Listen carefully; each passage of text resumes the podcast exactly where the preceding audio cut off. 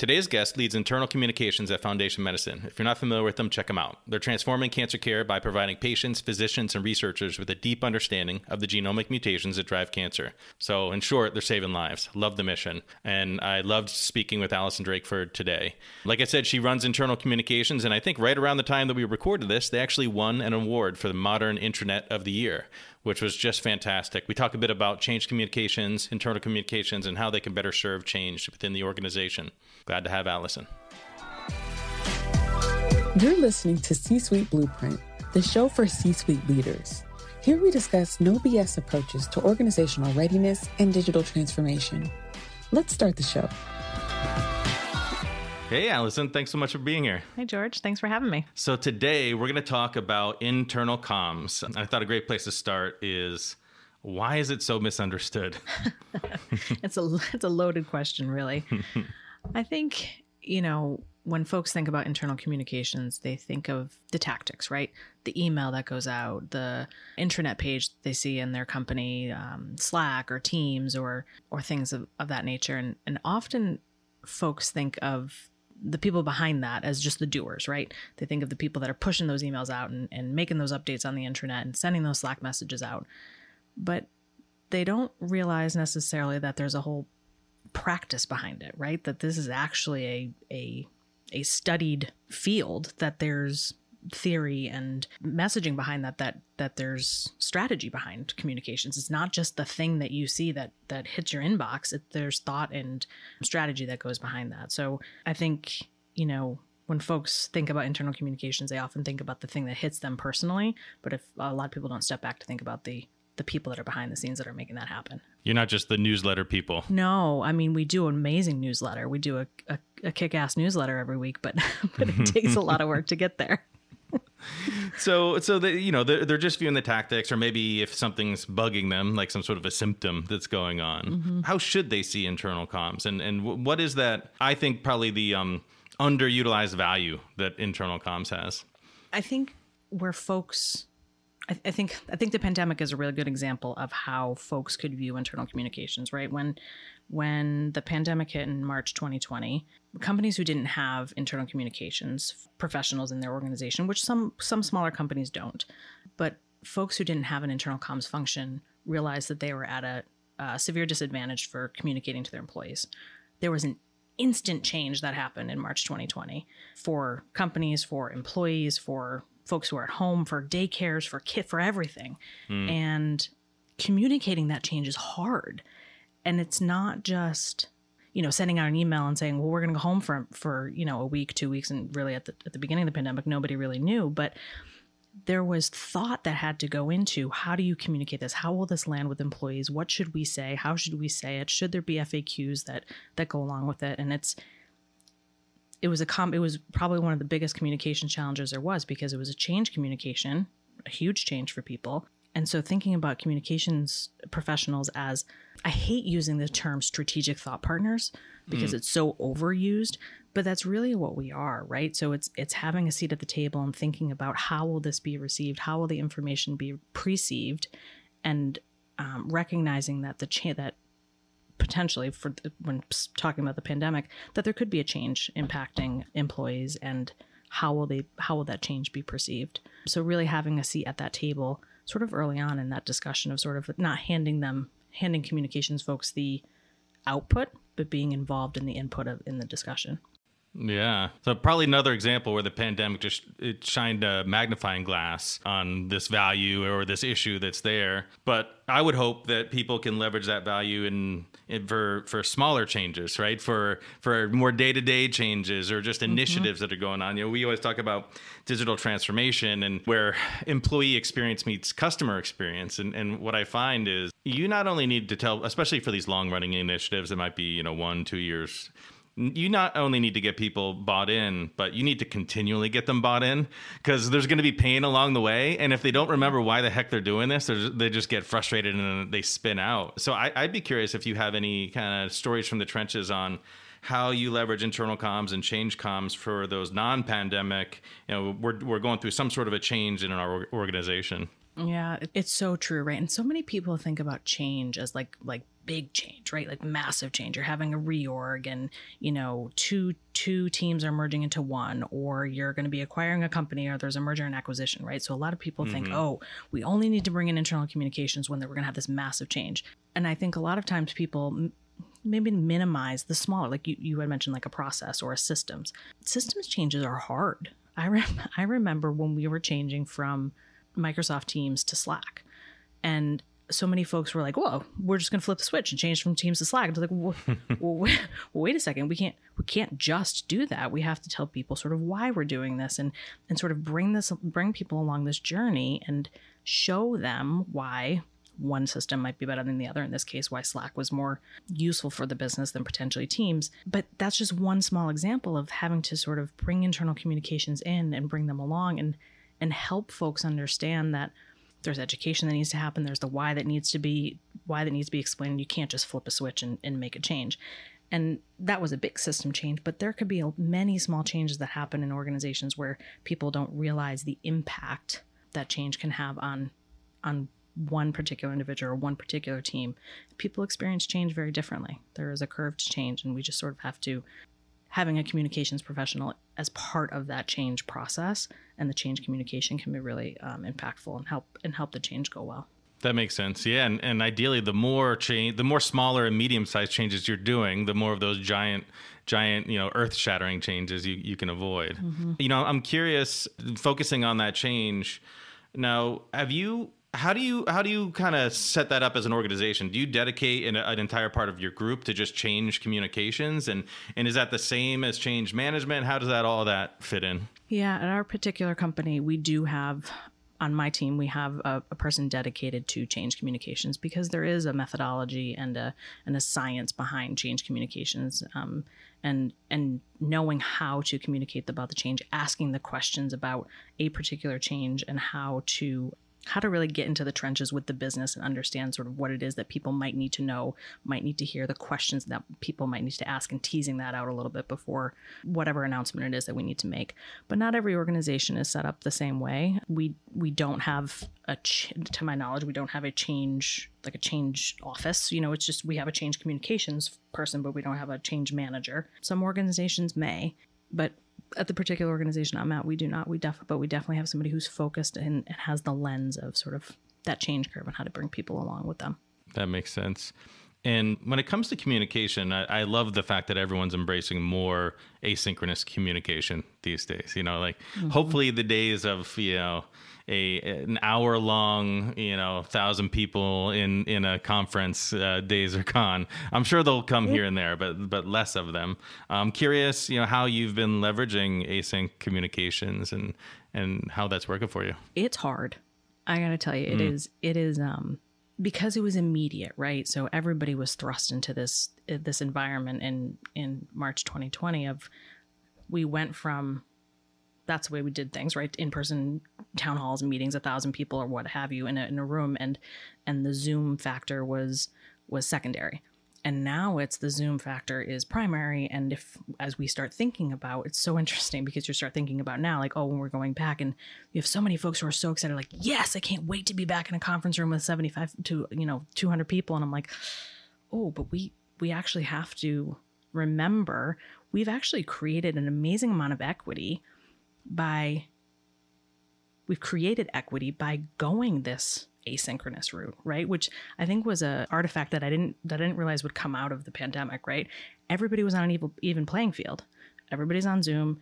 Everybody can see the same screen. Everybody can see everybody's faces. Pre-pandemic, we were sort of all, you know, hodgepodge in different rooms, and and the sound might have been bad from one, and the cameras really didn't work great. But now you're on the, all on this even playing field, and so what started out as a really difficult transition has actually turned into, to me, in a level playing field, a, a playing field for communications that creates equity across the company because everybody is seeing and experiencing the same thing at exactly the same time. Yeah, that makes a lot of sense. What I really love is, you know, in old older times before pandemic, you know, you'd maybe have every once in a while you have a certain department do a show and tell of what it is that they're working on, or you have a big initiative that's doing a show and tell, and, and it'll be a meeting that everyone has to, you know, some lunch and learn or something that everyone has mm-hmm. to, you know, block off their time and sit, and you'll record it and maybe a few people watch it. But now I'm seeing more and more that primarily it's, let's create this as a video and maybe rethink how it's, uh, you know, so it's primarily a video that people who are interested can go watch when they want and, and how they want, rather than kind of the flip side. Mm-hmm. So we've been liking a lot of that. I think, I think too, the hardest part for us has been events, right? So how mm. do you keep people engaged? So yes, you have this, this, you know, information push of either town halls or lunch and learns or what have you. And, and sort of those can be like point, like you can go and get those when you want and watch them when you want. But I think what has become really challenging is keeping employees engaged on the event spectrum. So, you know, we used to do, you know, all the summer fests and the happy hours and, and the, you know, whatever those things are, is how do you, now we're going into, we're in full year two, trickling into year three of sort of how do you, how do you keep that up? And that, that becomes really hard in an asynchronous, asynchronous environment. Yeah, that that true shared experience to rebuild mm-hmm. that team equity and all of that is, it's yeah. tough. Yeah, because we've yeah. been remote for since since day one for, you know, almost almost twenty years at this point. And we would still get together once in a while, right? You know, and, and you'd have those shared experiences, and, and those were important to us. And you know, we do virtual happy hours and they're great, but it's it's not the same, you know, it's for different. sure. It's different. Yeah.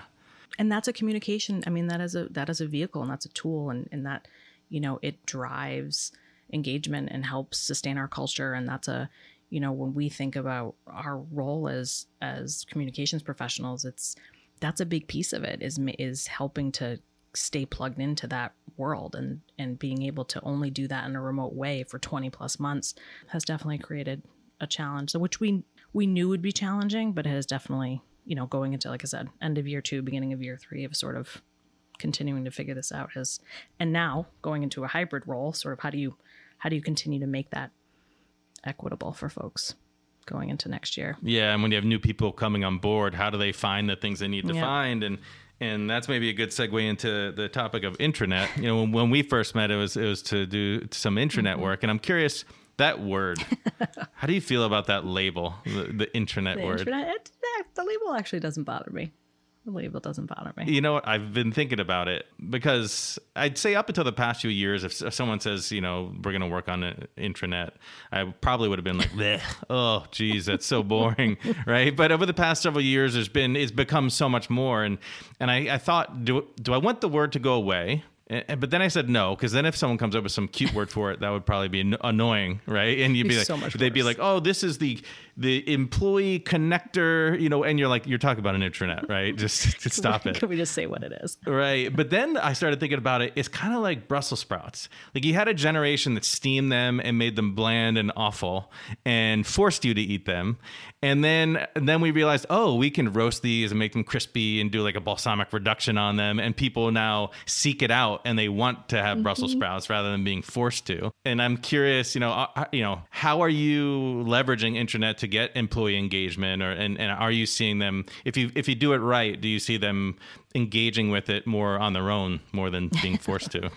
Brussels sprouts with bacon is probably the best that thing that ever came came to be. Well, uh, yes.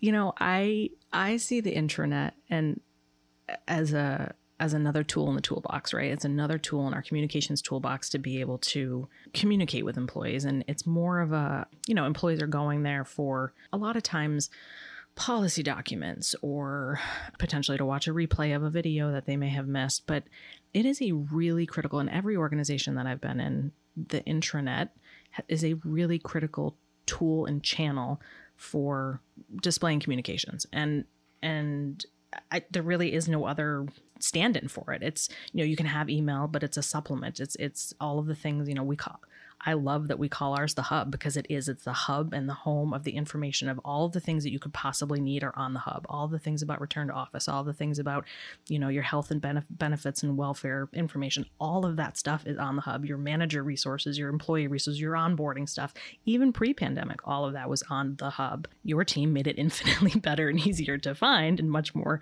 organized and manageable to, I mean, because over time that just sort of became a, a dumping ground, because everything needed to be on the hub. That's where people were going to find their information. So to me, an intranet is a critical, critical component of internal communications um, for an organization like ours of our size, for sure. And anything larger, for sure.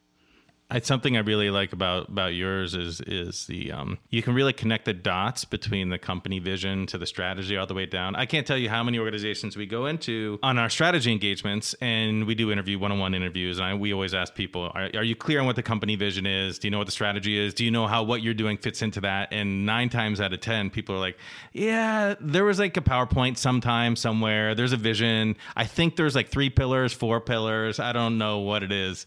And I think, you know, having it really at your fingertips there and, and easy to kind of connect the dots through is it, it seemed from the outside, it seems valuable. I don't know if, if you're seeing oh, that. For sure. To me, it's like I said, it's my, it's one of my number one resources in terms of, of it is a resource. It's, it's a place where people can go to find information about our strategy, to find, you know, a directory to figure out like, oh, I saw this person's name on the, in the newsletter the other day. I, I wonder who that person is. Let me go dig around. There's, it's a, it's a wealth of information and a, a way that people can connect the dots in their own way, in their own journey, right? Sort of self-select and, and connect the dots and find information that they need when they need it. That's great. It's something I've I've also seen or heard is that, and I don't know how much of this is a promise versus reality. Uh, maybe this is where some B S lives, but the empowerment of the middle manager tier through, you know, things like internal comms and intranet, because man, I, I, over twenty years, I, I don't think I've ever seen communications cascade properly. It always gets lost in there in the middle somewhere, and, and you end up needing to like repeat it and do a bunch of executive one-on-ones, and, and it never really seems clean.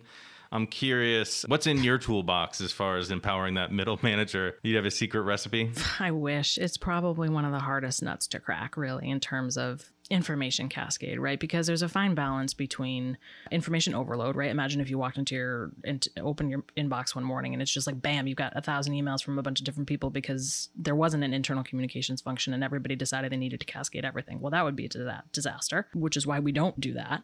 But then it's sort of, you, you have the other end of the spectrum of, well, how do you communicate? How do you know what to communicate to whom and to when, and what should be cascaded to whom and to when? Everything can't be an all employee email because that's just too much. So it's hard. It's a really, really difficult nut to crack. I mean, I think one of the things we've tried to do here, which, which I feel works fairly well, is we have a monthly leader and manager meeting where it's an hour long meeting where every month sort of like the most critical pieces are shared, whether it's whether you're coming into performance reviews or year end conversations, or if there was an org change, whatever the most important return to office, whatever sort of that most important topic is sort of of the month is communicated there. And it's the expectation of the managers um, coming out of that meeting that they will cascade in their own way, whether it's in their team meetings or, or what have you, that information to employees. That hopefully works well, but you're not going to get everything and everybody at all times. It's just too much. There's too much. There's too much information. There's too many things to communicate. It's a, it's a tough nut to crack. It really is. Yeah. I almost, and I don't know if, if this is out there anywhere, but it, I almost wish that there could be a way just based off of a, you know, a handful of psychological profiles that, you know, you communicate in those different ways. Like, like for me, I would get the Irish Catholic, like only tell me something when something's wrong. Right. Whereas someone next to me, they might want to know, you know, all the reasons why every single decision was made, and to talk to those, those two different types of folks in the same way is, it's impossible, right? It's impossible. It's really, really hard. It, it, I mean, wouldn't that be amazing? Wouldn't that be amazing if you could set up profiles and be like, oh, this person wants to get information about X, and, you know, I want information about X and you want information about Y. That'd be amazing if we could set it up that way. In some ways, when you think about the intranet and an intranet done well, and what we've tried to do is, is we've done a based on your interest section. So if you are interested in learning about our employee resource networks, anytime an article goes up about employee resource networks, you tag that and boom, you're going to get notified that there's a new article on employee resource networks. That's great. That means I don't have to send an email about, I mean, I will send an email about employee resource networks, but it sort of, it gives people that option to choose what information is of interest to them. But man, it's, it's hard. It's hard. Mm. And um, yeah, I'd probably be hesitant at any software vendor that says that they can make that super easy. It's impossible. That would be B S. Yeah, that would be. And and you've had an interesting career. So you've done this at organizations that are, you know, forty, fifty thousand mm-hmm. employees, or just a couple thousand, even some small mm-hmm. nonprofits. What do you do differently? Uh, you know, other than the obvious, you know, what, what are the, what are the big differences between those sized organizations from an internal comms and change? It's really about the people, right? So internal comms to me is, your employees are your best brand ambassadors, right? So the employees who make up the company are the people who are going to go out and talk about the company and who talk internally about the company. And those are your customers, right? So for internal comms, the employees are our customers. So the way that we the way that we communicate, so the stories that we tell, or um, the narrative that we have, the narrative that I might have internally just changes, it tweaks a bit based on who my customer is. And so, you know, in the insurance world, when I was, when I was in the insurance business, it was just a little bit different because I was speaking to folks who were working in insurance. The tactics don't change, and the, the strategy and the, the mindset doesn't change of sort of asking those questions and sort of bringing people along. And if, if there's a change communication that needs to happen, sort of the behind the scenes work doesn't change. It's really just how you tell your narrative that changes based on, based on your customer, based on who your audience is. And they're all just a little bit different. Mm. It's the humans that matter at the end of the day, regardless. Yeah. They're all fun and unique in their own, in terms of, in terms of the different types of communications at each of the different organizations I've worked at. They're all different and unique in their own way. That's excellent. Anything else on the, you know, I, I have a fun last question for you, but anything else that you feel from an internal comms or change comms that, um, that we haven't touched upon that's really important? No, I don't think so. Okay. So I always like to end on, um, you know, throughout, this could be personal or professional. What's the best advice that you've ever received? It's so basic, but it it's really true. And it has never led me wrong. Trust your gut. Absolutely trust your gut. Mm. Uh, in anything, in in in deciding whether or not to take a job, and deciding whether or not the... In, in communications and writing something about whether or not you should ask a question if you're in a meeting, just listen to your gut, because your gut will never will never steer you wrong. It's simple. I love that advice. And there's, it's simple, but oh man, how much does it suck when you don't trust your gut and then it goes the way that you knew it was going to go? And, one hundred percent. And every time you yeah. look back, you're like, I knew, I knew I shouldn't have done that. Like, because my gut was telling me that I shouldn't yeah. have. But yeah, definitely. It's, it's so simple, but I, we've all been in that situation where you look back, you have sort of, you know, hindsight's always twenty twenty, but it's like, man, I definitely had something in my gut telling me I shouldn't have done it. Yeah. That's like top three uses yeah. of a time machine, if you were to have one, is to just go for back and follow sure. your gut. For sure. Well, this was great, uh, Allison. I, I'm so appreciative. And, and uh, I really uh, think that the uh, change comms and internal comms is a huge tool. And uh, I know you didn't like using the, the term, um, you know, thought partner, but as a consultant, I, I live and breathe that phrase. You know, I love it. And, it, you know, anytime you're going through change, I think the sooner the better to pull mm-hmm. in those types of partners. one hundred percent. So thanks so much for being here, Allison. Thanks for having me. Technology should serve vision, not set it. At Intevity, we design clear blueprints for organizational readiness and digital transformation that allow companies to chart new paths. Then we drive the implementation of those plans with our client partners in service of growth. Find out more at w w w dot intevity dot com. You've been listening to C-Suite Blueprint. If you like what you've heard, be sure to hit subscribe wherever you get your podcasts to make sure you never miss a new episode. And while you're there, we'd love it if you could leave a rating. Just give us however many stars you think we deserve. Until next time.